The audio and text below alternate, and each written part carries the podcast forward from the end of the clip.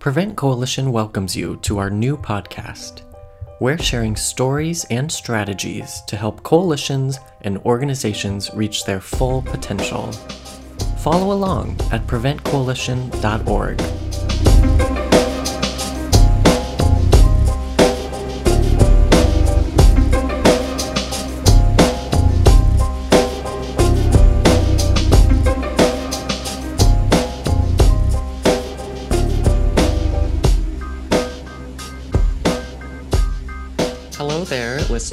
Welcome to episode six of the Prevent Coalition podcast.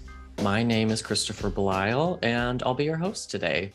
I am joined by the incredible Sarah Myers from Pomeroy Partners in Garfield County. She's on the steering committee of the Rural Network. She manages coalitions, helps people uh, get oriented to this work. She's trained so many coordinators. And so I invited her to the studio today to share all of the stuff she's learned. Welcome to this episode, Sarah. Thank you for being Thank here. you. Thank you, Christopher. I work in a rural county here in Washington. My county is the least populated county in Washington state. And so obviously the rural prevention work uh, means a lot to me, being us being so rural. I've been in my position for eight years now, and we have CPWI funding from Washington State Healthcare Authority, and we have Drug Free Communities funding from the CDC. I had no idea you'd been here for eight years. That's amazing. I'm so grateful that you're here because I feel like you have so much information. I connect really well with you. And when I was thinking of people who could just bring a good energy to the episode, I thought of you. I actually first met Sarah when we first launched the Rural Network way back in 2020. We held listening sessions to kind of learn about rural communities that we hoped to serve. And Sarah was in one of the first listening sessions. You just had such a great energy. You were so feisty. Is that okay to say? Yes, I love it. yes. I think I think you have to have the push and pull to advocate for what you need, but also be able to compromise too. Absolutely. I totally agree with that. Today's episode is about new coalition coordinator orientation, talking about insights, tips, what's going to help you be successful, what's going to help you overcome barriers, what do you need to know to thrive. We're going to cover some tips for new coordinators, including things like finding mentors, engaging in your community, taking that certified prevention professional exam, as well as ways to get the word out from your programs and building a strong support network to get you through all of the ups and downs of being a coalition coordinator, which we know there are a lot of ups and downs.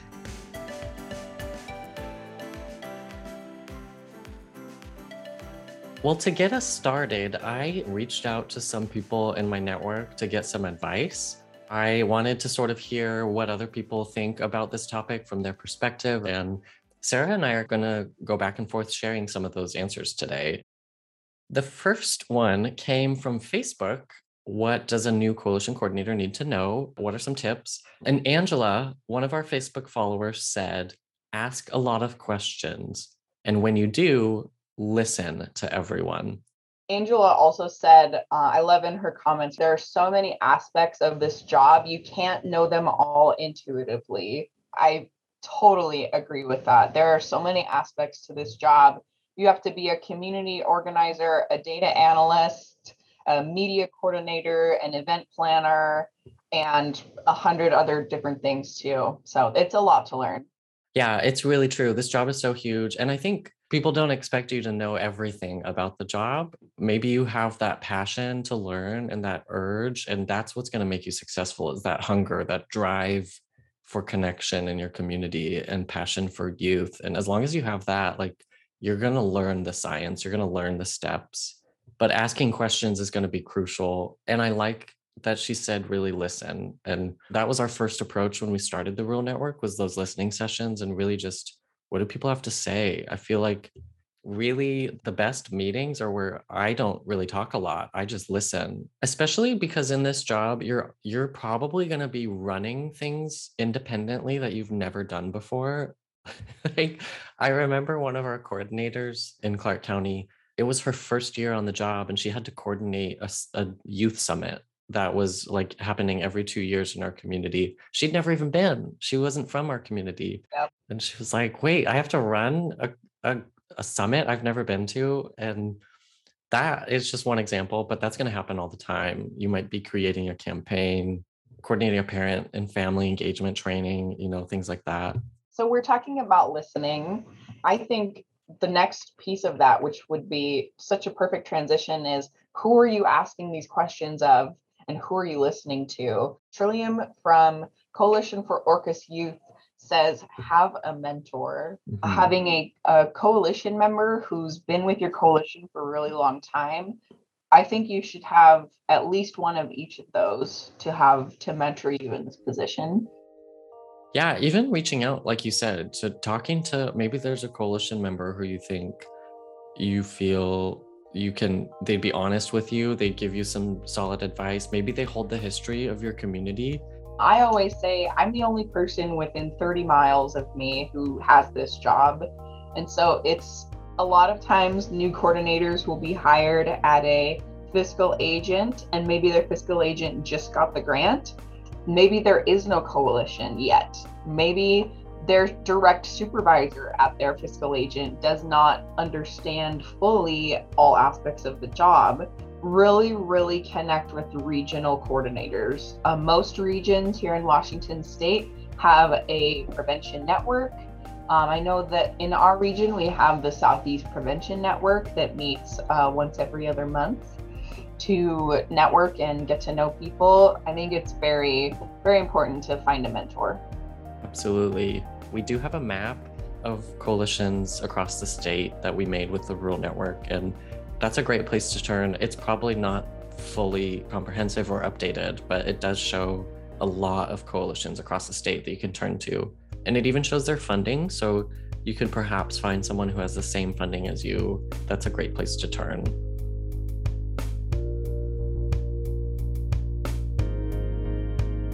Another thing that came up a lot when I was talking to people about what new coordinators need to know is going to coffee. Everyone said going to coffee.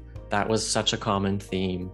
And it might sound odd if you came from a different industry or a different field, but it's true. Like that's just the basics of capacity building is go out to coffee with every one of your steering committee members. Find all the key agencies in your community, whether it's Boys and Girls Club, Boy Scouts, a church group, a 4-H group, a little league team, like go out to coffee with those people and find, you know, what's your goal? What do you, what does your organization do? I'm here to learn. I want to know more about your mission.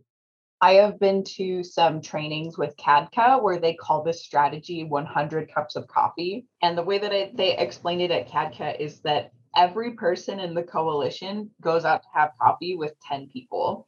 If you have 10 people going out to coffee with 10 people, that's 100 cups of coffee. And it's a great recruitment strategy. But the essence of going out to coffee means meeting people where they're at, meeting in a public space, getting out into your community with people because this job is all about building relationships. This job cannot be done from inside an office. One thing that I've done is I try to do unplanned drop by meetings. For example, if I needed to talk to the superintendent of my school, but it was a topic where I couldn't get it across in an email or a phone call, I would drop by our school. Since we're a very small school, I have access to our superintendent. A lot of other communities won't, but uh, say that it's your vice principal or your high school secretary, drop in and say, Hey, do you have five minutes? It's a great way to connect. I really think getting in the habit of dropping by somebody's office is a really great strategy, especially in a rural community. I think so too. And when you want people to show up to your meeting and they're not coming, the first question I ask is, well, did you go to theirs? Did you like, are you doing that relationship building? If you show up to their meeting, are they going to be like, oh, why are you here? Like, who are you? that's a I- that's a problem. Like, you want it to be the opposite. They want to be like, oh my gosh, Christopher, I'm so glad you're here. I can't wait to go to your next meeting. Thank you for coming to mine. One of the aspects we report on is raising awareness of your coalition. And We even do surveys asking people, do you know that this coalition exists? Do you know this is a resource in your community? And being present and being visible makes a huge difference.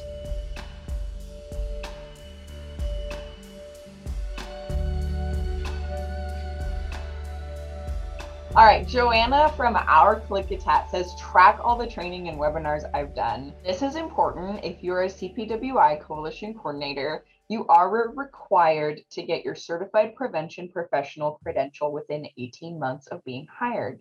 And for that, you will need certification of a couple hundred hours of prevention trainings.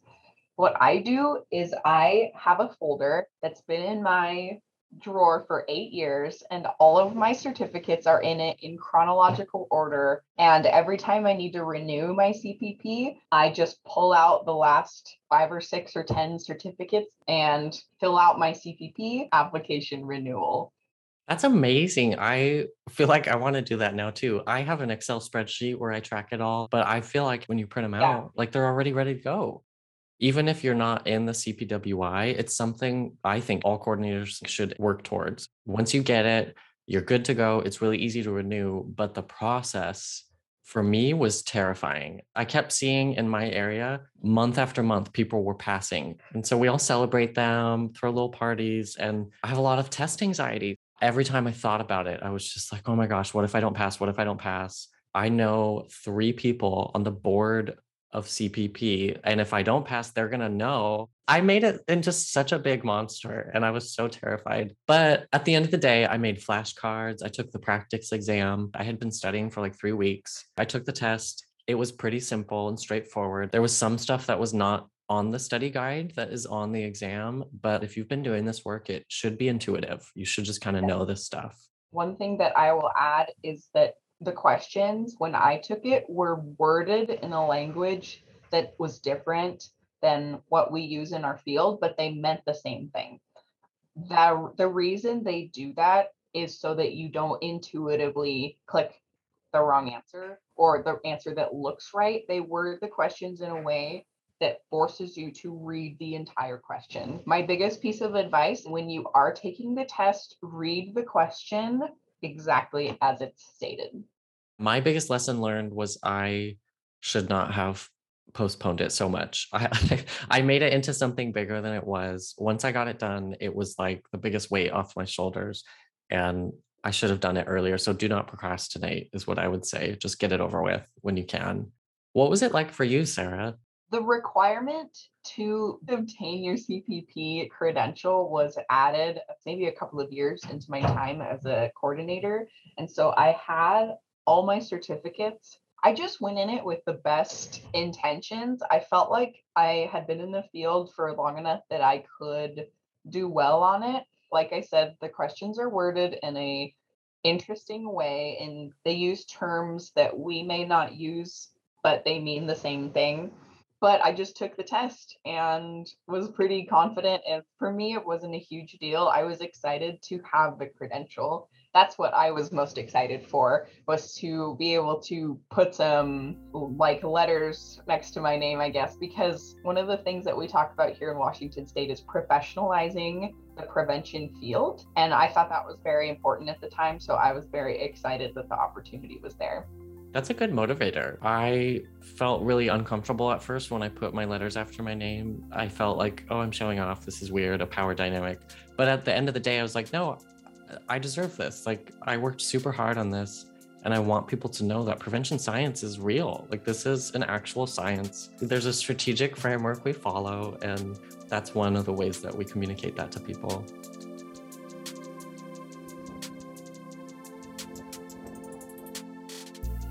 In order to get your CPP and get certified, you're going to need to take a lot of trainings. And Sheila from the Classic Coalition in Klickitat County says, go to the SAPS training as soon as possible. The SAPS is Substance Abuse Preventional Skills Training. It's about a week long. It basically covers the 101 prevention skills that you're going to need all about strategic planning, assessment, cultural competency, sustainability, just some of the basics of like how do you run a coalition? How do you engage volunteers? How do you overcome problems? You're going to look at like example coalitions and sort of analyze their action plans and their goals and come up with smart goals for those sample coalitions. And it really is a great way to get grounded in this field. Yes, I agree. I went to my SAPS training about two and a half months after I was hired. And the training that I went to before that was a facilitator training for guiding good choices. So, in about three months, I had been trained in guiding good choices, our evidence based parenting program, and SAPS. And I think that foundation really set me up for success because I learned guiding good choices is a practical application of the risk and protective factors. And SAPS is a practical application of the strategic prevention framework. And those two things together are the foundation of prevention. When I was hired, I was put in an office 30 miles away from my fiscal agent alone and basically told figure it out and so i started looking through drawers and looking through files reading our strategic plan reading the cpwi implementation guide and anything else that i could find I almost feel like that's what I want to do for anyone I hire is be like, okay, the first two weeks are going to feel like you don't have a job. You're just sitting here reading books. Read the capacity primer for from CADCA. They have a manual on like building capacity. Read, you know, the strategic planning guide. Understand your budget, your action plan. And if you know those things by heart, anything that comes at you, you're going to start learning ways to frame it into how it fits in your work. You're going to understand how can a prevention coalition partner with city planners? Like there's ways you can do that. How can a prevention coalition partner with police or partner with a youth group or partner with educators? And like if you know your plan, things are going to naturally fold into your work or they won't and you'll be able to say sorry i can't do that. It's not on my plan which is also no one brought that up but that saying no is something you're going to need to learn how to do. I know that there are a lot of new coordinators out there who are starting brand new coalitions and don't have a strategic plan to look at. You can find example strategic plans online. Uh, read a strategic plan from another coalition. Use those cadca manuals use those CADCA guidelines. There is a lot of information out there and spending some time reading and really looking at example is, is very valuable. And the Athena forum online has a lot of people's strategic plans just publicly available. If you can't find one that looks like yours, I would just ask people. Like, that's not a private document. You can ask hey, am I allowed to see your strategic plan? I'm trying to make my own. Prevention is all about sharing. I think most people would be comfortable sharing their plan with you.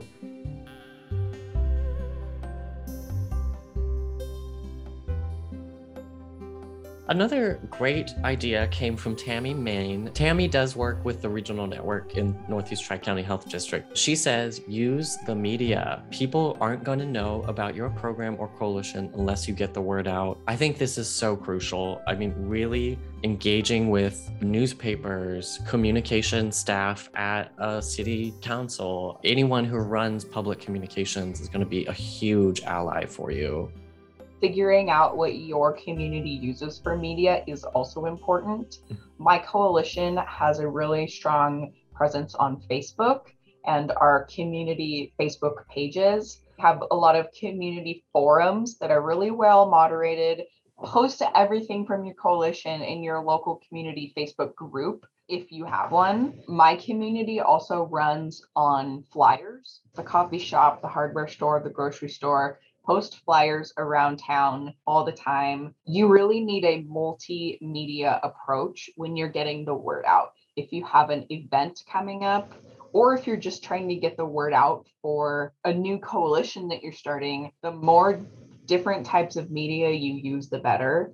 In my community, for our drug take back day, we did flyers around town. We did an ad in the newspaper we did every door direct mail mailers, which is economical because we're a very small community. We can put a mailer in every post office box um, and every mailbox in our county. And we also put a sign out on Main Street three days before the event. We also did Facebook ads. And so that was how the we got the word out for one of our events. So you have to use a multimedia strategy approach not just one type of getting the word out. I know in our community, we use our neighborhood associations a lot. They're everywhere. There's so many in our region. And so we disseminate information that way. A lot of people read the newspaper, so we take out ads in the newspaper. You can also, depending on what resources your county has during an event, we have in the past hired our, it's called CVTV. It's like a local television station to televise our town hall or televise a panel we're having on vaping. So getting your name out there while it's happening is also a possibility in addition to beforehand.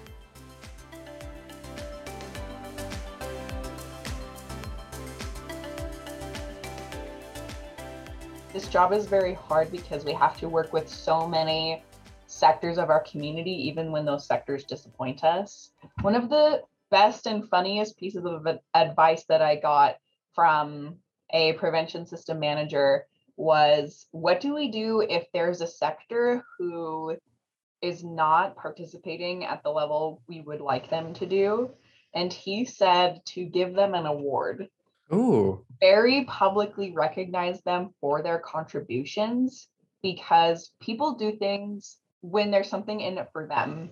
And sometimes we get frustrated because of our grant requirements and our grant requirements require a lot from a lot of people who aren't paid to do this work. I have a sticky note on my computer that says elect positive intent. Assume that everyone has positive intent all the time because most of us do. The school or the fire department or the preschool that you need to trying to get a parenting program with, the library, any sector is always doing the best that they can with their bandwidth. And they may feel like their contributions are above and beyond, even if we feel on the coordinator side that they are not where they should be. So we give out award, probably not as much as we should, but I like to give awards often, especially with our coalition partners. That's a really good strategy. And celebrating people's achievements and the coalitions as a whole is part of the strategic framework. Like it's it's actually built into that system. And it's so easy when you're just moving so fast and you want to get to the next thing to like overlook that. But really, I love what you're saying about like these people need to be seen and heard and felt valued. And yes. if if they're celebrated, they're all the more likely to come back. Yeah. In another community, for example, they were really having a hard time getting sticker shock off the ground. And so they had like probably seven to 10 or half a dozen uh, mini marts and grocery stores that sell alcohol, but maybe they only had one or two who agreed to do sticker shock. And they probably felt like, oh my gosh, this is such a huge failure because only one or two of these businesses agreed to the strategy. But instead of seeing it as a failure, go above and beyond and really recognize those two that did stand up. It will make your partners feel better and it will make you and your coalition feel better. It doesn't have to be all or nothing. Absolutely. You can celebrate small things and make sure you should celebrate always the small things. Like sometimes those are even more important than I published a toolkit or I made a huge campaign. Like the small steps are really valid as well you will get into a groove and i think the groove takes around three years. Hopefully you will have some exciting moments and some awesome fun projects in those three years but you'll also have some major failures. And when you're just starting out and you hear of other coalition successes it may bum you out and make you feel like you're the only one with failures but every coalition has failures every coalition has had a key leader event that nobody came to. Every coalition has had an event that nobody came to. Every coalition has had mm-hmm. issues with not recruiting the right am- amount of members or not having the right members. I just want all of the new coordinators out here to know that that is completely normal, but it's not publicly advertised on statewide webinars and things like that. So just yeah. know that you got to have that strong support network, whether it's other coordinators in your area, maybe someone at your fiscal agent, maybe a really tight knit leadership team where you can talk those out and not feel like it has anything to do with your performance. It's just a trial and error and just feel like you have permission to fail. You have yeah. permission to feel all those feelings but be professional in front of your community members and coalitions because you never know who's going to be in the room. Mm-hmm. Find a good support system when you need to vent and get out there and try again. when I see a coalition presenter at a summit or something, I'm like, gosh, how did they become this iconic, incredible goddess of prevention doing everything wonderfully? I think people feel that way about prevent too. We live in a society where it's quite shameful to talk about your failures. And the same thing with me. I do not tell people when I make a mistake. I tell my boss, but like probably no one else. And so it really is important to remember that that's part of the learning process. That's part of the human experience is failing, failing forward, learning and reflecting on what happened, trying to identify like what went wrong, what was out of my control and what did I have control of? Because there's always going to be things that had nothing to do with you. But then learning from the things you can change and you do have control over and just doing better next time and you can't let you can't hold that you can't make that your script or your story like next time's going to be better and that's just the truth it will because you have that experience now under your belt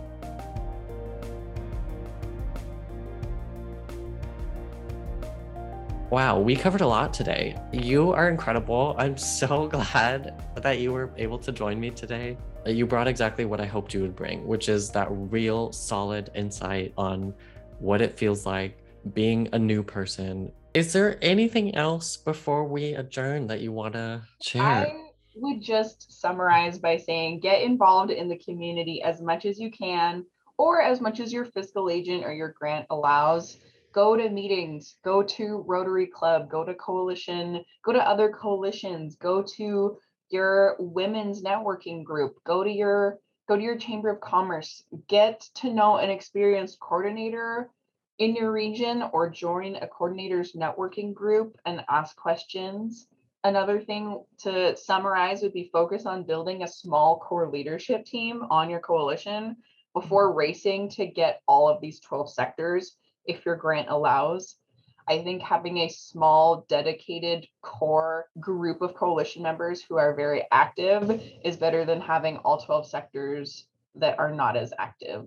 I would not be able to do this job if it weren't for the Rural Steering Committee. You are all amazing. And there's only like six of you, but oh my gosh, you make so many things happen. That's really good advice.